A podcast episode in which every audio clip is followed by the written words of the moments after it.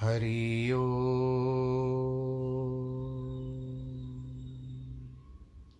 हरि हरि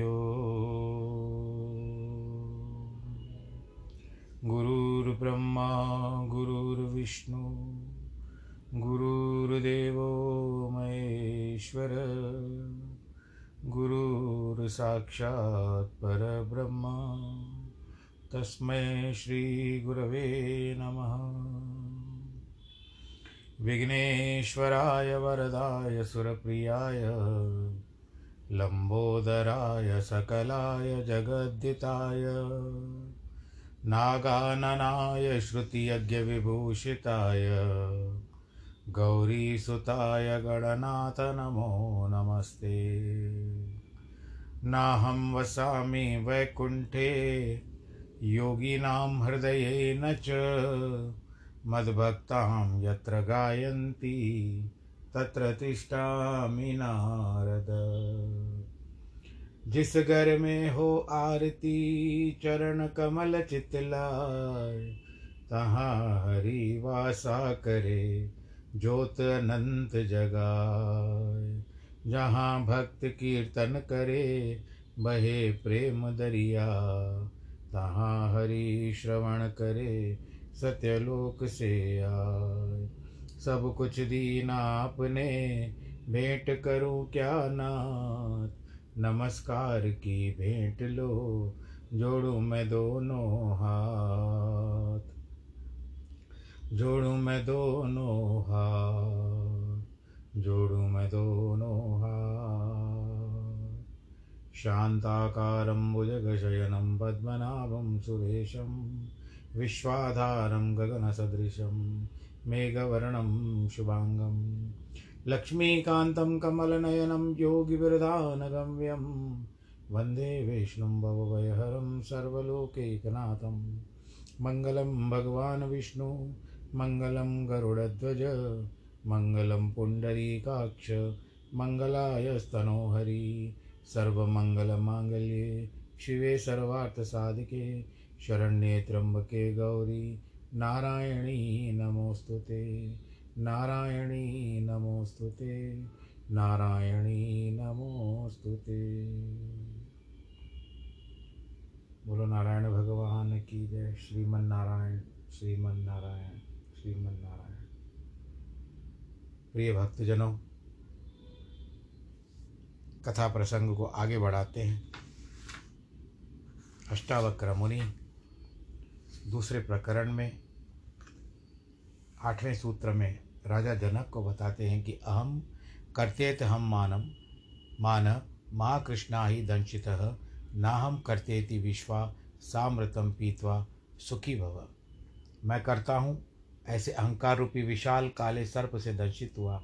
मैं करता नहीं हूँ ऐसे विश्वास रूपी अमृत को पी करके सुखी हो जाओ अष्टावक्र अहंकार को ही दुखों का कारण मानते हुए कहते हैं कि तुस अहंकार रूपी विशाल काले सर्प से दसा जा रहा है। इसलिए अपने आप को कर्ता मान रहा है। यह मैं हूँ कि भावना ही तुझे इस ब्रह्म अथवा चेतना से अलग करती है। जब तक तेरे में अहंकार है तू अपने को उस आत्मा से भिन्न मानता रहेगा। यही भिन्नता सभी दुखों का कारण है। इसीलिए तो मैं भिन्न हूँ, मैं करता हूँ। इस अहंकार को छोड़कर मैं करता नहीं हूँ। करता वही ईश्वर है, मैं निमित्त मात्र हूँ। उपकरण हूँ। ऐसे विश्वास रूपी अमृत को पी करके तू सुखी क्यों नहीं होता? इसमें बताया गया कि अहंकार को समझना आवश्यक है। समस्त सृष्टि की उत्पत्ति एक ही ब्रह्म से हुई है। एक ही चेतना विभिन्न रूपों से अभिव्यक्त हुई है। आरंभ में इस ब्रह्म में कामना का स्फुरन हुआ। एक को हम बहुश्याम, मैं एक हूँ, अनेक हो जाऊँ। इसी स्फुरना से सुप्त शरीर का जागरण हुआ। वह शक्ति आगे विभिन्न रूपों का निर्माण करती रही। इन विभिन्न रूपों में व्याप्त चेतना को उस परम चेतना से पृथक का अनुभव करता हुआ, मैं भाव को उत्पन्न हुआ। यह मैं, भाव ही स्वचेतना के उस विराट चेतना से पृथकत्व कारण बना। इसी अहंकार से स्वचेतना उस विराट चेतना से भिन्न प्रतीत होने लगी। जब अंतर आ गया, विकार आ गया तो भिन्न हो गई। इस भिन्नता प्रतीत का मूल कारण मनुष्य की बुद्धि है। यह बुद्धि ही भिन्नता की प्रतीत का कारण बन गई है। इसके लिए बताया गया कि अहंकार ही मूल का पाप है। वह पाप का मूल है। समस्त सृष्टि के आरंभ में प्रक्रिया इसी अहंकार से हुई है। दोनों की सत्ता को स्वतंत्र रूप से स्वीकार किया है। इसीलिए अज्ञान ही मूल पाप है। अष्टावक्र कहते हैं, मैं करता हूँ ऐसे अहंकार रूपी विशाल काले सर्प से दर्शित हुआ तो मैं करता नहीं हूँ, ऐसे विश्वास रूपी अमृत को पीकर के सुखी हो जा। यह मैं अथवा अहंकार अनंत भिकमंगा है। इसे चाहे कितना भी भरो, वह खाली ही रहता है। सिकंदर जैसे विश्व विजेता भी कहता है कि मैं खाली हाथ जा रहा हूँ। इस दुनिया का सारा खेल अहंकार का है। वह अपने को कुछ दिखाना चाहता है। मनुष्य की आवश्यकता बहुत कम है, जिन्हें आसानी से पूरा किया जा सकता है। किंतु उसके अधिकांश कार्य अहंकार तृप्ति के लिए होते हैं। यह अहंकार कठिन एवं असाध्य कारण कार्य में रुचि लेता है। जैसे सिर के बल चलना, एक टांग पर खड़े रहना, इत्यादि। परंतु ये योग है। ये लिखने वाले ने लिख लिया, परंतु ये योग है। इस अहंकार ने ही पृथ्वी को समस्त ब्रह्मांड का केंद्र माना है। अपने को देवताओं की संतान माना, हमारा देश महान है। हमारा धर्म महान है, हमारी जाति महान है, मैं महान हूँ, आदि सब अहंकार की घोषणा है। मैं इससे कोई संबंध नहीं रखता, ये जो लिखा हुआ वही बता रहा हूँ। देश के प्रति जो भी बात आती है, उसको मैं स्वीकार नहीं करता। यह अहंकार एक रोग है, जीवन में सिखाया जा रहा है, ये शिक्षण संस्थाएँ हैं, समाज सभी सिखा रहे हैं। अहंकार हमेशा चाहता है, देता नहीं है। देने वाला निरंकारी होता है। यह चाह ही दुख का कारण है। जितना चाहोगे, जीवन में उतना ही दुख होगा। यह सुखी होने का मार्ग नहीं है। ईश्वर ने अपने बहुमूल्य मनुष्य को दे दिया है, किंतु मनुष्य उससे संतुष्ट नहीं है। इसका एकमात्र इलाज, जिस दिन अहंकार गिर गया, उस दिन वह कर्तापन भी गिर जाएगा। उसी क्षण मनुष्य ईश्वर की समीपता का अनुभव करने लगेगा। भूखे रह सकता है, एवरेस्ट चढ़ सकता है, राजनेता बन सकता है, किंतु वह समर्पित नहीं हो सकता। भक्त नहीं बन सकता ऐसा व्यक्ति यदि कर्म योगी बन जाए तो अहंकार गिर सकता है। इस अहंकार की भी संसार के लिए जो उपयोगिता है, किंतु आध्यात्म से गिर जाता है। उसका नैतिक पतन हो जाता है। वह स्वार्थी बन जाता है, चोरी करता है, हत्याएँ करता है, शोषण करता है, ये सब करने लग जाता है। ऐसे अहंकारियों ने अपनी अलग ही दुनिया बसा ली है, जो आध्यात्म की दुनिया से सर्वथा भिन्न है। इस कारण अहंकार को ही मूल पाप माना है अहंकार बड़े परिवार वाला है। इसका संयुक्त परिवार है, यदि अहंकार को नरक जाने के लिए और किसी पाप की आवश्यकता नहीं है, सब पाप अपने आप चले होते जाएँगे, करना ही नहीं पड़ेगा। अष्टावक्र ने इस अहंकार को विशाल काला सर्प कहा है। वह छोटा मोटा भी नहीं है, विशाल है, और साधारण भी नहीं है, काला है नाग। साथ ही अष्टावक्र केवल इस बीमारी का निदान नहीं करते, बल्कि इलाज भी बताते हैं कि इस अहंकार को गिराने का मात्र है, मनुष्य, मैं और मेरे से मुक्त हो जाए। मैं करता नहीं हूँ। जो चल रही है सृष्टि परमात्मा की चल रही है। इसका अंश आत्मा मेरे अंदर बस रहा है। इसी से मनुष्य सुखी होता है। अहंकारी व्यक्ति को सुखी करना मुश्किल है, एवं निरंकारी को दुखी नहीं किया जा सकता। अष्टावक्र इसके लिए कोई विधि, साधना, तपस्या नहीं बताते। कहते देखो, इस तरह दृष्टि मात्र बदलो, पूर्ण विश्वास एवं निष्ठापूर्वक तो निश्चित ही परिवर्तन आ जाएगा। बोध मात्र पर्याप्त है, यह गलत दृष्टि ही तुम्हारे दुखों का कारण है। गलत दृष्टि यह है कि तुम अपने को उस एक अस्तित्व के साथ नहीं मानते, अपनी ढपली अलग हो बजाव जा रहे हो स अस्तित्व का स्वीकार नहीं करते, तुम समग्र के भी एक के हिस्से हो, अलग नहीं हो, न जन्म पर तुम्हारा अधिकार है, न मृत्यु पर तुम्हारा अधिकार है।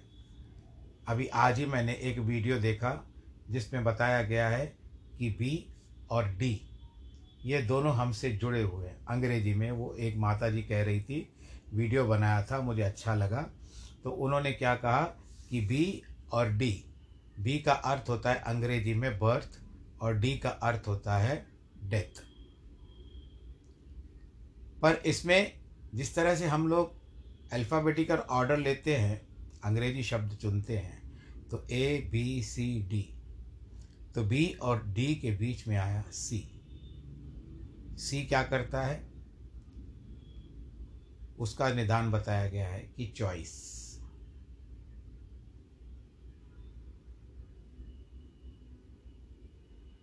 आप किस तरह की चॉइस रखना चाहते हो? ज़्यादा नकारात्मक सोचोगे? बहुत अहंकार करोगे? अपने आप को वस्तु मानोगे? थोड़ा सा मैंने और विस्तारित किया इसको। तो आपको जो डी की तरफ़ ज़्यादा ले जाएगा अवसाद भी हो सकता है आपको।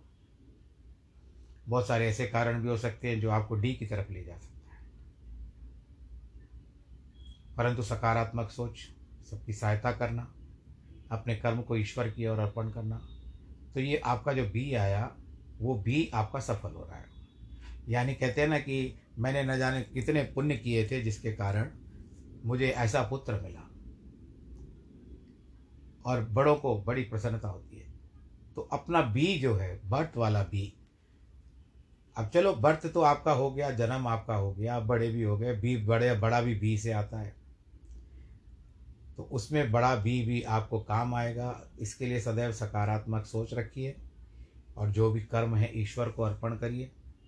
अपने विचारों को संतुलित रखिए और ईश्वर आराधना करते रहिए। इसका, इसी के साथ आज के अष्टावक्र के ज्ञान को पूरा करते हैं। कुछ बातें इसमें जो लिखी हुई थी, मैं फिर से कह रहा हूँ कि मेरा उसके साथ कोई प्रयोजन नहीं है। मैं योग साधना में विश्वास करता हूँ और देश प्रेम भी मेरे अंदर है। अब हम नारायण भगवान की ओर चलते हैं। जम्बू द्वीप जो है, चार समुद्र के बीच में गिरा हुआ है। चार कहते हैं खारे को। और समुद्र तो खारा ही होता है, आपको पता है। एक चार समुद्र को घेरे हुए प्लक्ष द्वीप स्थित है। जम्बू द्वीप का विस्तार एक लाख योजन है। और मैंने आपको बताया था, एक योजन में चार कोस होते हैं। और औसतन एक योजन में, एक कोस में आठ से नौ किलोमीटर माना जाता है। हे ब्रह्मन प्लक्षद्वीप का उससे दूना कहा जाता है। प्लक्षद्वीप के स्वामी मेधातिथि के साथ सात पुत्र हुए थे। जो प्लक्षद्वीप के स्वामी है ना, उनका नाम है मेधातिथि। उनको सात पुत्र हुए। उनमें सबसे बड़ा था शांत हाय, और उससे छोटा था, उससे छोटा था शिशिर। आपने शिशिर ऋतु सुनी है, पर अभी इसके साथ कोई संबंध नहीं आ रहा है, मैं केवल बता रहा हूँ। उसके अनंतर क्रमशः सुखोदय, आनंद, शिव शिव का अर्थ भी होता है, कल्याणकारी, क्षेमक सबका भला चाहने वाला और सातवा ध्रुव मतलब स्थिरता। ये सब प्लक्ष द्वीप के अधीश्वर हुए। प्रथम, शांतय हर वर्ष है, अन्य शिशिर वर्ष है, सुखोदय वर्ष है, आनंद वर्ष है, शिव वर्ष है, क्षेम वर्ष है और ध्रुव वर्ष है। उनकी मर्यादा निश्चित करने वाला अन्य सात पर्वत है मुनिश्रेष्ठ। उनके नाम सुनो गोमेद गोमेद का राहु के साथ भी संबंध है। जब भी कोई पंडित आपकी ज्योतिष कुंडली देख करके कहते हैं कि इसको राहु का दोष है या राहु कैसे सहायता करेगा तो इसको गोमेद पहना दीजिए। परंतु ये पर्वत की बात बताई गई है। उसके बाद है चंद्र, नारद धुंदबी सोमक, सुमना और सातवां है वैब्राज इन अति सुरम्य वर्ष पर्वतों और वर्षों में देवता और गंधर्वों सहित सदा निष्पाप प्रजा निवास करती है। वहाँ के निवासीगण पुण्यवान होते हैं और वे चिरकाल तक जीवित रहकर मरते हैं। उनको किसी प्रकार की आदि व्याधि नहीं होती, निरंतर सुखी रहते हैं। उन वर्षों की साथ ही समुद्र समुद्रगामिनी नदियाँ हैं। उनके नाम तुमको बताता हूँ, इनको सुनने मात्र से भी पाप दूर हो जाते हैं। वहाँ है अनुतप्ता, शिखी, विपाशा, त्रिदिवा, अक्लमा, अमृता और सुकृता। ये सात नदियाँ हैं। जब मैंने, पराशर जी कहते हैं कि मैंने तुमसे प्रधान प्रधान पर्वत और नदियों का वर्णन किया है। वहाँ छोटे छोटे पर्वत और नदियाँ भी तो हज़ारों हैं। उस देश के हृष्ट पृष्ठ लोग सदा उन नदियों में जलपान करते हैं। हे ब्राह्मण, उन लोगों में ह्रास अथवा वृद्धि नहीं होती। उन सात वर्षों में युग की कोई अवस्था है। हे ब्रह्मन प्लक्ष द्वीप से लेकर शाक द्वीप पर्यंत छह द्वीपों में सात त्रेता युग के समान समय रहता है। शाक जिस तरह से हम पालक की हरी सब्ज़ी को कहते हैं, शाक। तो ये हो सकता है कि शाक द्वीप वही बताया गया हो। इन द्वीपों के मनुष्य सदा निरोग रहकर पाँच हज़ार वर्ष तक जीते हैं। इनमें वर्णाश्रम विभाग के अनुसार होते हैं। पाँच धर्म क्या बताए गए हैं? अहिंसा, सत्य, अस्तेय, ब्रह्मचर्य और अपरिग्रह। ये वर्तमान रहते हैं। वहाँ जो चार वर्ण है, वो तुम सुन सो, मुझसे सुनो। जो दीप है, दीप में जो आर्यक, कुरूर, विदिशय और भावी नामक जातियाँ हैं, वे ही क्रम से ब्राह्मण, क्षत्रिय, वैश्य और शूद्र हैं। उसी में जम्बू वृक्ष के ही परिणाम वाला प्लक्ष पाकर का वृक्ष है, जिसके नाम के संज्ञा प्लक्ष द्वीप हुई है। वहाँ आर्यक आदि वर्णों द्वारा जगत सृष्टा स्वरूप सर्वेश्वर भगवान हरि को सोम रूप में यजन किया जाता है। प्लक्ष द्वीप के अपने ही बर, बराबर परिणा, परिमाण वाले वृताकार इक्षुरस से समुद्र में गिरा हुआ है। गन्ना। हे मैत्रे, इस प्रकार मैंने तुमसे संक्षेप में प्लक्ष द्वीप को बताया। अब शालमल द्वीप सुनो। शालमल द्वीप के स्वामी वीरवर व पुष्मान थे उनके पुत्रों के नाम है। हे महामुने वे श्वेत हरित, जीमुत, रोहित, वैद्युत, मानस और सुप्रभ। उनके सात वर्षों की संज्ञा वाले हैं कि यह प्लक्षद्वीप को घेरता है। इक्षुरस का समुद्र अपने से दूने विस्तार वाले इस शालमली द्वीप से चारों ओर से घिरा हुआ है। वहाँ भी रत्नों से उद्भव स्थान सात पर्वत है। उन सात वर्षों तक विभाजक है। सात नदियाँ हैं। पर्वतों में पहला है कुमुद, दूसरा उन्नत, तीसरा बलाहक और चौथा द्रोणाचल, जिसमें नाना प्रकार की महा औषधियाँ हैं। पांचवा कंक, छठा महिष और सातवां गिरिवर कुकुदमान है। अब नदियों के नाम सुनो। योनि, तोया वित्रष्णा चंद्रा, मुक्ता, विमोचिनी और निवृत्ति। ये स्मरण मात्रे से ही सारे पापों को नष्ट कर देती है। आप लोगों ने सुना ना? मैंने कहा, आपने सुना? मेरी वाणी ने कहा, आपके श्रवणों ने सुना? थोड़ी देर के लिए भूल जाओ कि आप पापी हो। बोलो, नारायण भगवान की जय। श्वेत हरित वैद्युत मानस जीमुत रोहित और अति शोभायमान सुप्रभ, ये चारों वर्णों से चार युक्त सात वर्ष है। मामुने शालमली द्वीप के कपिल, अरुण, पीत और कृष्ण, ये चार वर्ण निवास करते हैं। जो पृथक पृथक क्रमश ब्राह्मण, क्षत्रिय, वैश्य और शूद्र है। ये यजनशील लोग उसमें आत्मा, अव्यय और यज्ञ के आश्रय, वायु रूप, विष्णु भगवान का श्रेष्ठ यज्ञों के द्वारा किया जाता है। इसके अत्यंत मनोहर द्वीप में देवगण सदा विराजमान रहते हैं। इसमें शालमल, सेमल का एक महान वृक्ष है, जो अपने नाम से ही अति शांतिदायक है। यह द्वीप अपने समान ही विस्तार वाले एक मदिरा के समुद्र के से, उस ओर से पूर्णतया घिरा हुआ है। और वह सुरा समुद्र, शालमली द्वीप से दूने विस्तार वाले कुश द्वीप सब और से परिवेष्टित है। कुश का मतलब होता है जो कुशा। कुश द्वीप में ज्योतिषमान के सात पुत्र, उनके नाम सुनो। उद्भित वेणुमान, वैरित, लंबन, ऋति प्रभाकर और कपिल। इस तरह से आगे जान नामक आने पर क्रौच नामक महाद्वीप के विषय में सुनो।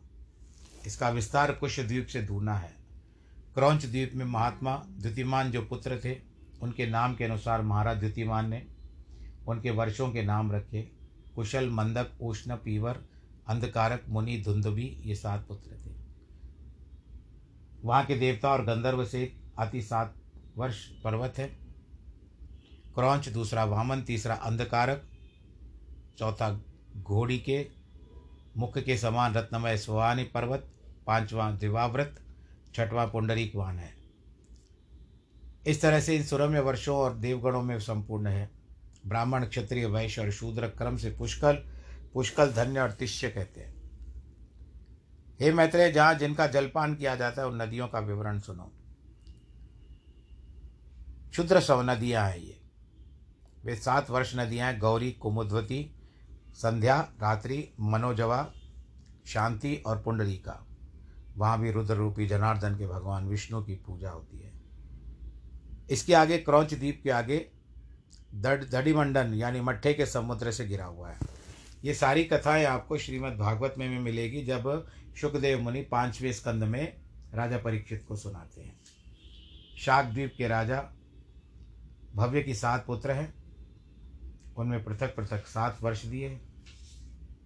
सात पुत्र हैं जलद कुमार, सुकुमार, मरीचक कुसुमोद, मौदादिक और महाद्रुम। सात वर्ष।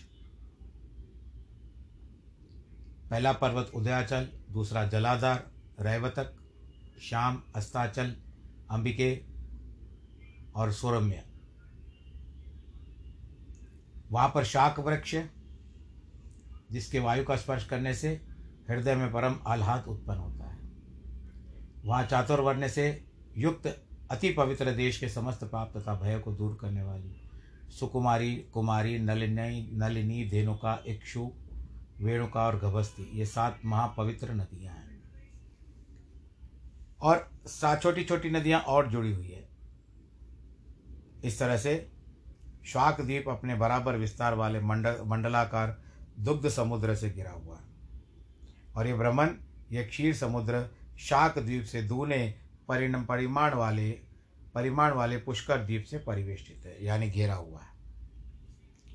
पुष्कर द्वीप के वहाँ अधिपति महाराज सवन के महावीर और धात के नामक दो पुत्र हुए। अतः उन दोनों के नामानुसार उसमें महावीर खंड और धात की खंड नामक दो वर्ष हैं। ये महाभाग इसमें मानस मानसोत्तर नामक एक ही वर्ष पर्वत कहा जाता है। जो उसमें मध्य में वलयाकार स्थित है, पचास हज़ार योजन ऊँचा उतना ही गोलाकार फैला हुआ है। यह पर्वत पुष्कर द्वीप रूप गोलोक के, गोले के मानो बीच में विभक्त कर रहा है। वहाँ के मनुष्य रोग, शोक और राग द्वेष आदि से रहित दस हज़ार वर्ष जीवित रहते हैं। हे द्विज उनमें उत्तम उत्तम अथ्य अथवा वद्य बंधक विरोधी भाव है ही नहीं। उनमें ईर्षा नहीं है। असूया, भय, द्वेष और लोभादि द्वेष दोष ही है। महावीर वर्ष मानसोत्तर पर्वत के बाहर की ओर से धात की खंड भीतर की ओर इसके देव निवास करते हैं। इस तरह से मैत्रेय वर्णाश्रम में हीन काम्य कर्मों से रहित तथा वेद त्रयी कृषि दंड नीति सेवा करने वाले शून्य वे दोनों वर्षों के मानो अत्युत्तम भौम स्वर्ग हैं मुनि। अब वहाँ पर धातकी नामक जो खंड है उस ऋतुओं में जरा रोगादि से रहित रहता है। पुष्कर द्वीप में ब्रह्मा जी का उत्तम निवास स्थान एक न्यग्रोध वट का वृक्ष है। वहाँ देवता और दाद दा, दानवादि से पूजित श्री ब्रह्मा जी विराजते हैं। पुष्कर द्वीप में चारों ओर से अपने ही समान विस्तार वाले मीठे पानी का समुद्र मंडल से गिरा, के समान गिरा हुआ है। इस प्रकार सातों द्वीप सातों समुद्र से घिरे हुए हैं और द्वीप तथा समुद्र परस्पर समान है और उत्तर उत्तर दूनी हो गए। एक से बड़ा एक, दूसरे से बड़ा तीसरा तीसरा से बड़ा चौथा, चौथे से बड़ा पांचवा पांचवा से छठा, छठवें से सातवां, सातवें के खत्म करते क्योंकि सात से आगे है ही नहीं। सभी समुद्रों में सदा समान जल रहता है। उसमें कभी न्यूनता अथवा अधिकता नहीं होती। यहाँ हमारे जलाशय कभी कभी सूख जाते हैं, पर वहाँ सूखते नहीं हैं। हे मुनिश्रेष्ठ, पात्र का जल जिस प्रकार अग्नि का संयोग होने से उबलने लगता है, उसी प्रकार चंद्रमा की कलाओं से बढ़ने से समुद्र का जल भी बढ़ने लगता है। अगर सूर्य समुद्र को सोखते हैं तो फिर बादल उनको दे देते हैं हमको जल के रूप में। अब ये समुद्र जो है, ये चंद्रमा के हिसाब से चलता है। कृष्ण पक्ष में घट जाता है और शुक्ल पक्ष में बढ़ जाता है। आपको पता है ना कि ज्वार बाटा भी ऐसा ही होता है। समुद्र कभी कभी तूफ़ान आ जाता है और आप देखो पूर्णमासी के आसपास जब होता है पूर्ण चंद्र होता है तो समुद्र का वेग बढ़ जाता है। ज्वार बाटा हो जाता है उसमें। और कभी कभी तो कई एक दो बार सुनामी भी आ चुकी है। यहाँ पृथ्वी पर ही ऐसा हो रहा है। चंद्रमा की रश्मियाँ जो है, किरणें हैं, समुद्र के वेग को बढ़ा देती है, पूर्णमासी। और यहाँ तक कि सुना है कि बड़े बड़े जहाज़ भी पूर्णमासी को। मैंने सुना है, मुझे वास्तविकता का पता नहीं, पूर्णमासी के दिन नहीं चलते हैं। जहाज़ यानी पानी के जहाज़। हवाई जहाज़ तो चलते हैं। फिर भी आप मुझे करेक्ट करिएगा, जिसको पता हो। एक महामुनि समुद्र के जल की वृद्धि और क्षय 510 अंगुली देखी जाती है। स्वादुदक मीठे पानी के समुद्र के चारों ओर लोक निवास से शून्य और समस्त जीवों में रहित, उसे दूनी स्वर्णमय भूमि दिखाई देती है। वहाँ पर दस हज़ार योजन वाले विस्तार वाला लोकालोक पर्वत है।